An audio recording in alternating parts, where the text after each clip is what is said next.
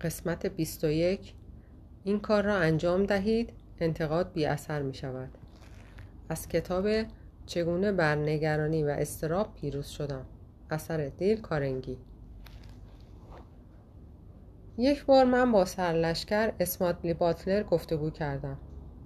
او یکی از برجسته ترین و ماجراجوترین ژنرال های فرمانده تفنگداران دریایی آمریکا بود. او به من گفت که وقتی جوان بود به شدت می‌خواست که معروف باشد و می‌خواست که بر همه تاثیر خوبی بگذارد. در آن روزها کوچکترین انتقاد گزنده و دردآور بود. اما او اعتراف کرد که سی سال کار در میان تفنگداران پوستش را کلفت کرده است. او می گفت من انواع توهین ها و بدگویی ها را شنیدم کارشناسان حتی به من ناسزا گفتند تقریبا هر ترکیب ممکن از ناسزاهای غیرقابل چاپ در زبان انگلیسی به من گفته شده است. اما آیا مرا اذیت می‌کنن ها حالا وقتی میشنوم که کسی به من ناسزا می‌گوید حتی سرم را هم نمیچرخانم تا ببینم کیست. شاید باتلر پیر نسبت به انتقادها خیلی بیتفاوت بود. اما یک چیز حتمی است. اغلب ما نیزه هایی را که به سوی من پرتاب می شود بیش از حد جدی می گیریم. من زمانی را در سالهای گذشته به یاد می آورم که گزارشگری از روزنامه سان در نیویورک در یک جلسه تشریحی کلاس های آموزش بزرگسالان من شرکت کرد. و من کارم را به باد استهزا و کار مرا به باد استهزا و حمله گرفت. آیا من عصبانی شدم؟ من کار او را توهین شخصی تلقی کردم.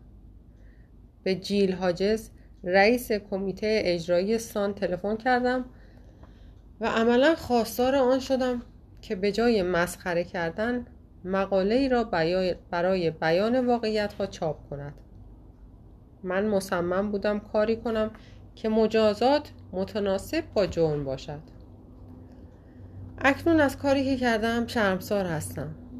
اکنون متوجهم که نیمی از خریداران آن روزنامه هرگز آن مقاله را ندیدند نیمی از آنان که مقاله را خواندند آن را مطلبی تفریحی و بیزرر یافتند نیمی از آنان هم که به مقاله توجهی کردند ظرف چند هفته آن را به فراموشی سپردند من اکنون درک می کنم که مردم به من و شما فکر نمی کنند و به آنچه درباره ما گفته می شود اهمیتی نمی دهند.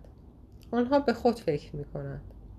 قبل از صبحانه، بعد از صبحانه و به همین ترتیب تا ده دقیقه پس از نیمه شب ادامه می دهند.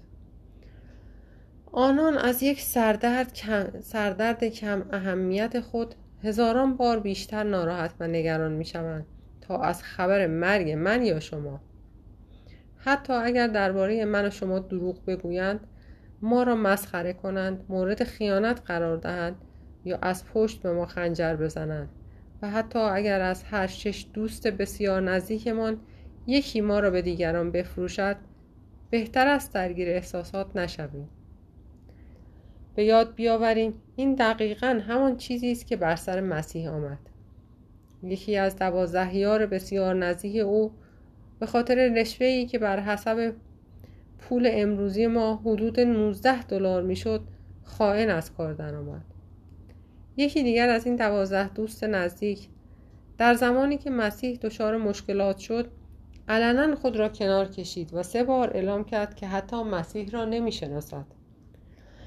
و در حالی که این را می‌گفت سوگند هم می‌خورد. یکی از هر شش نفر. این چیزی است که بر سر مسیح آمد. چرا من و شما باید انتظار نتیجه بهتری را داشته باشیم؟ من سالها قبل دریافتم که اگرچه نمی‌توانم مانع انتقاد غیر منصفانه مردم شوم اما می‌توانم کاری بسیار مهمتر انجام دهم. من می‌توانم تصمیم بگیرم که آیا بگذارم محکومیت غیر منصفانه باعث ناراحتی هم شود یا نه. بهتر است در این مورد سریح باشیم. من بی توجهی به همه انتقادها را تبلیغ نمی کنم بلکه درست برعکس آن را در نظر دارم من درباره بیتوجهی فقط به انتقادهای غیر منصفانه صحبت می کنم.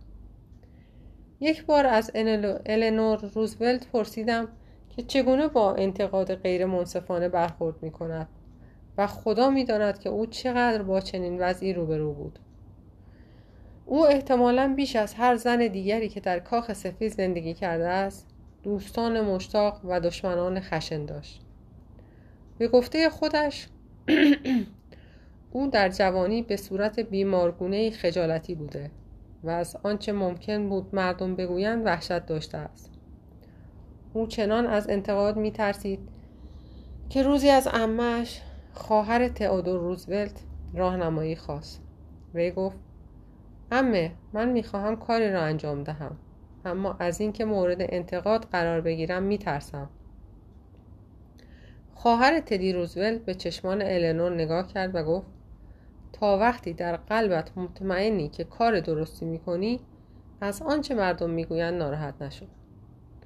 النور روزولت می‌گفت که این نصیحت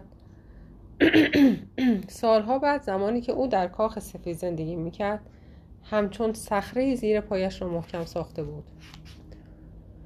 او گفت که تنها راه پرهیز از همه انتقادها آن است که مجسمه ای باشیم و روی قفسه قرار بگیریم. نصیحت او چنین است. آنچه را در قلبتان درست احساس می کنید انجام دهید. چرا که در هر حال از شما انتقاد خواهد شد. از شما انتقاد خواهند کرد. چه آن را انجام دهید و چه انجام ندهید. وقتی ماتیو براش فقید رئیس یک شرکت بین المللی در آمریکا بود. از او پرسیدم که آیا هرگز نسبت به انتقاد حساس بوده است و او پاسخ داد. بله در اوایل کارم خیلی نسبت به آن حساس بودم. در آن زمان خیلی می‌خواستم که همه کارکنان شرکت فکر کنند من آدم بدون ایرادی هستم. اگر اینطور فکر نمی کردن من نگران می شدم سعی می کردم اول از همه کسی را راضی کنم که علیه من صحبت کرده بود. اما همان کاری که برای بهبود رابطه با او انجام می دادم شخص دیگری را عصبانی می کرد سپس, سپس وقتی سعی می کردم مشکلم را با نفر دوم حل کنم چند مسئله دیگر به وجود می آوردم سرانجام کشف کردم که هرچه بیشتر بکوشم افراد را خونسا کنم و احساسات جریه دار شده را التیام بخشم تا از انتقاد شخصی دور بمانم مطمئنا دشمنان خود را بیشتر می کنم بنابراین سرانجام خودم گفتم اگر سرت را بالاتر از مردم نگهداری مورد انتقاد قرار خواهی گرفت. پس به این موضوع عادت کن. این کار به من کمک بسیار بزرگی کرد. از آن زمان به بعد این شیوه را به عنوان قانون اجرا کردم که کار را به بهترین نحوی که می‌توانم انجام دهم و بعد چتر قدیمیم را باز کنم تا باران انتقاد به جای پایین رفتن از گردنم از چترم پایین بریزد. دیمز تیلور اندکی از این هم فراتر می‌رفت. او اجازه می‌داد که باران انتقاد از گردنش پایین برود و در ملع عام به آن میخندید.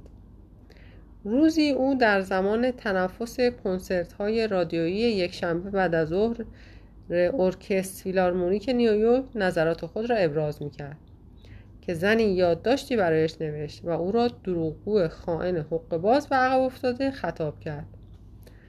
آقای تیلور در کتاب خود موسوم به انسانها و موسیقی می‌گوید من فکر می کنم که آن زن اهمیتی به صحبتها نمی‌داد. در برنامه رادیویی هفته بعد آقای تیلور این نامه را برای میلیون ها شنونده خواند و چند روز بعد نامه دیگری از همان خانم به دستش رسید که عقیده بدون تغییرش را بیان می‌کرد.